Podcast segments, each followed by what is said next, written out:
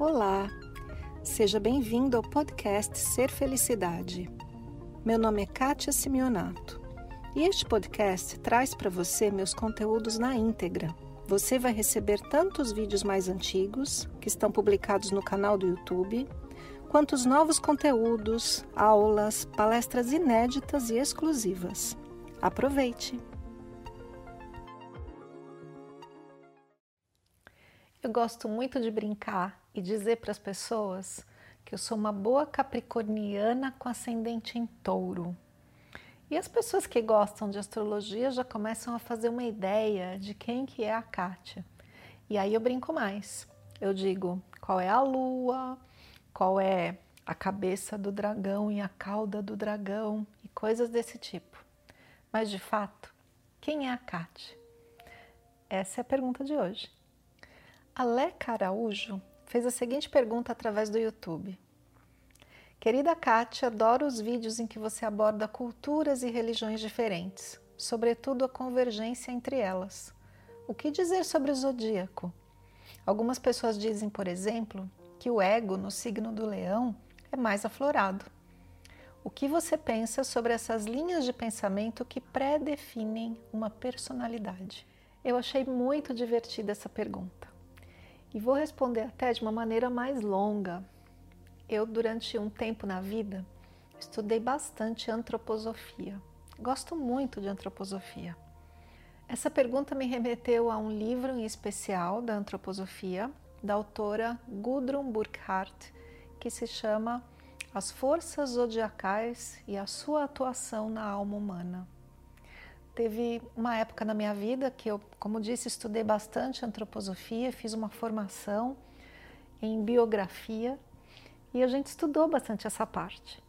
E eu me encantei com algo que se chama a biografia noturna. Vou explicar um pouquinho melhor sobre isso, mas sem muito aprofundamento. Então, eu já disse o nome do livro, se você quiser, você pode buscar. É dito que entre o nascimento e a morte de uma pessoa, a gente vive uma biografia, uma história de vida.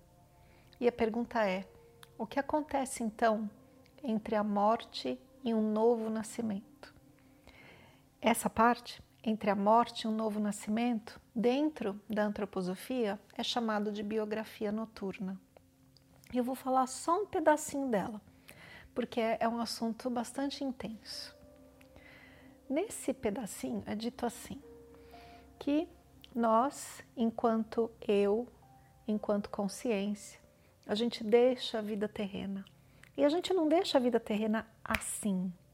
A gente deixa o corpo físico e depois, lentamente, vai tirando as cascas e deixando para trás os outros invólucros. A gente devolve o corpo físico à terra do nosso planeta. A gente devolve a vida à vida do planeta. A gente devolve as nossas emoções à astralidade do planeta. A gente devolve os nossos pensamentos à mente do nosso planeta. Mais ou menos assim.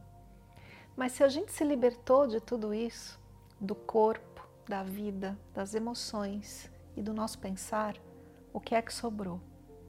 Sobrou este eu, esta consciência. E é dito nessa na, na antroposofia, nesse estilo de conhecimento, é dito que essa consciência, num dado momento da biografia noturna, entre a morte e um novo nascimento, ela se depara com o Cristo e o Cristo aqui significa o homem perfeito, o nosso modelo, vamos chamar assim. E aí, essa consciência que tem vivido as existências terrenas, ao se deparar com o modelo de perfeição do homem, ela olha e diz assim: Nossa, eu ainda não me identifico com isso. Esse modelo, o Cristo, ainda não sou eu. E por essa razão, essa consciência toma a decisão de voltar à existência terrena com uma nova roupa. Então, ela vai escolher o novo personagem de tal forma que o novo personagem vai trazer para ela todas as condições para da próxima vez, quando ela viver outra biografia noturna e encarar o Cristo, ela consiga ou se identificar com ele ou se aproximar mais dessa identificação. Deu para entender até aí? Vamos lá.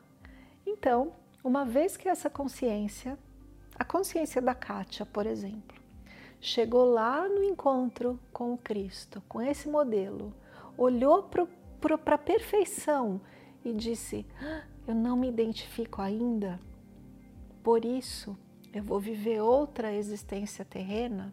Nesse momento, a gente começa uma jornada de descida dos céus à terra. E nessa jornada, a gente vai escolher o personagem que vai viver na, no teatro da vida, no filme. Então, personagem Kátia foi, começou a se formar ali, lá naquele encontro com Cristo. E essa consciência foi escolhendo. Eu gosto de contar essa história, de explicar isso, pensando como se a gente fosse passando por uma loja de departamentos.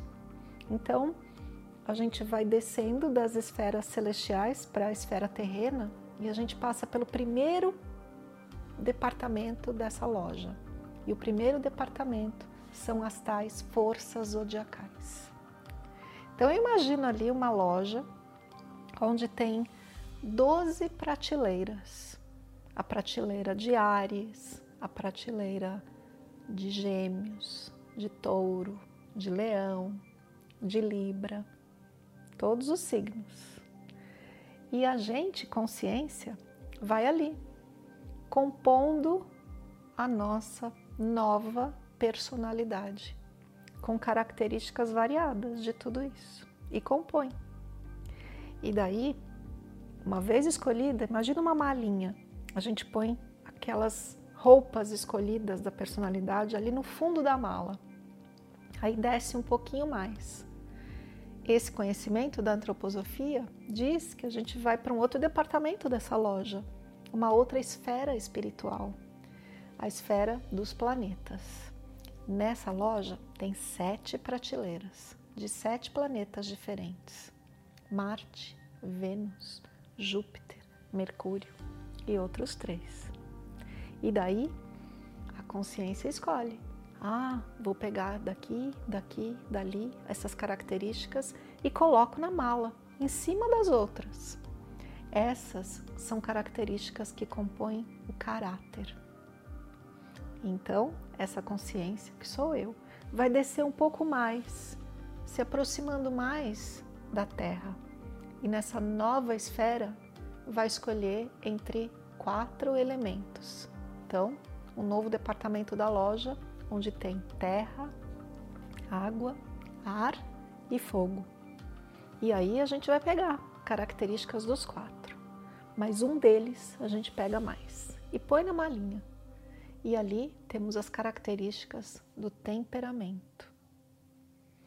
Daí nos aproximamos mais da Terra e vamos fazer escolhas como gênero, como família, nacionalidade, cultura, condição social, como se a gente escolhesse ali qual vai ser o cenário para esse personagem tão querido que eu compus. Então, descendo dessa última esfera, chegamos na vida, na existência terrena, para viver uma nova biografia. E daí, ao longo dos primeiros anos dessa biografia, dos primeiros 30 anos talvez, a gente vai abrir a mala e tirar pouco a pouco essas características e vamos nos apropriando, primeiro, né, da família, do âmbito familiar, das coisas onde você nasceu, depois o temperamento, depois o caráter e por último, o que estava lá embaixo da mala, a sua personalidade.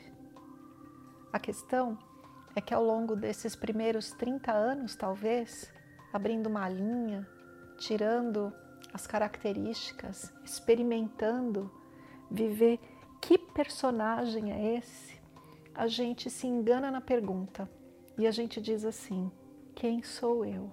Ao invés de dizer quem é o meu personagem. Percebe a diferença? Quem sou eu? Eu sou aquele que escolheu o personagem. Eu sou aquele que escolheu as roupas que eu vim vestir na terra. Aquele que escolheu quais qual o ambiente, qual o cenário que eu vou viver minha história. Eu sou aquele que escolheu. E aí, o que são as características zodiacais? O que são as características de caráter, de temperamento? Todas essas características são apenas roupas. E é legal a gente saber que roupa que está vestindo, porque às vezes dentro da mala veio ali a roupa de um comunicador, né? uma roupa de gêmeos. O comunicador, aquele que é inteligente, que conhece muita coisa. E aí você passa a vida se perguntando: por que é que eu não me aprofundo em nada? Por que é que eu sei tantas coisas e todas são superficiais? Não é? Então, eu acho que é importante sim a gente saber que personagem que a gente deve viver dessa vez e ficar feliz com essas características todas e se apropriar delas e não ficar triste porque não tem as outras, porque desta vez você veio para ser, não sei, o leonino que gosta de estar no centro das atenções. E da outra vez, talvez você seja o pisciano que gosta de viver com a cabeça um pouco na lua, no mundo espiritual. Apenas características. Se é interessante saber, eu acho que sim, para a gente se apropriar melhor do personagem, amá-lo melhor, viver bem o nosso papel na Terra mas sabendo que é só um personagem. Esse não é você. E todo esse conhecimento, né, antroposofia, zodíaco, tudo isso é muito legal. E o cabeção adora tudo isso. Mas para que serve de fato? Do meu ponto de vista, o que serve de fato é a gente viver as nossas experiências com toda a presença possível, com amor, com paz, com centramento em você mesmo, sabendo quem você realmente é. Esse foi mais o podcast Ser Felicidade. Espero que você tenha aproveitado. Se você ainda não conhece meu canal no YouTube Ser Felicidade, aproveite para acessar e receber conteúdos inéditos toda semana. Visite também meu site spiritcoaching.com.br e participe dos meus eventos online e presenciais. Com amor e bênçãos para você, Kátia.